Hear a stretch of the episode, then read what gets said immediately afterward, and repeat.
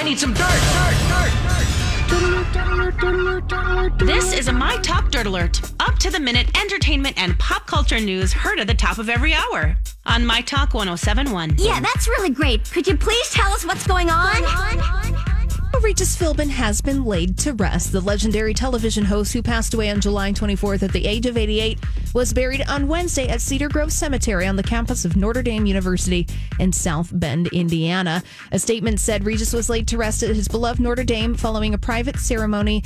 And again, our family would like to thank everyone for the incredible love and support you've given us. Mm. Oh, Yeah, so, Regis, oh, yeah. That makes me sad. Yeah. And if you're in the celebrity real estate market, you can buy Bella Thorne's hot pink Sherman Oaks, California home for the low, low price of $2.5 million.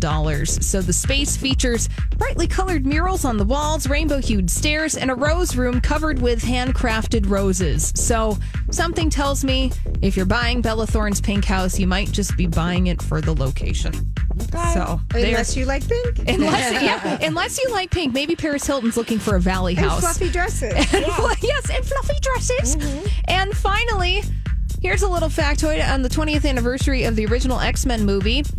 The Hollywood Reporter is writing about Michael Jackson trying to convince Fox to cast him as Professor X, the role played by Patrick Stewart in that movie. So oh. apparently, back in the spring of 1999, Michael Jackson pitched himself and asked if he knew that Professor X was an old white guy, and Jackson responded that he could use makeup. He did not get the role, and Patrick Stewart has been playing it for 20 years. So there you go. A little fun fact there. All right, that's all the dirt this hour. For more, check out mytalk1071.com or download the MyTalk app.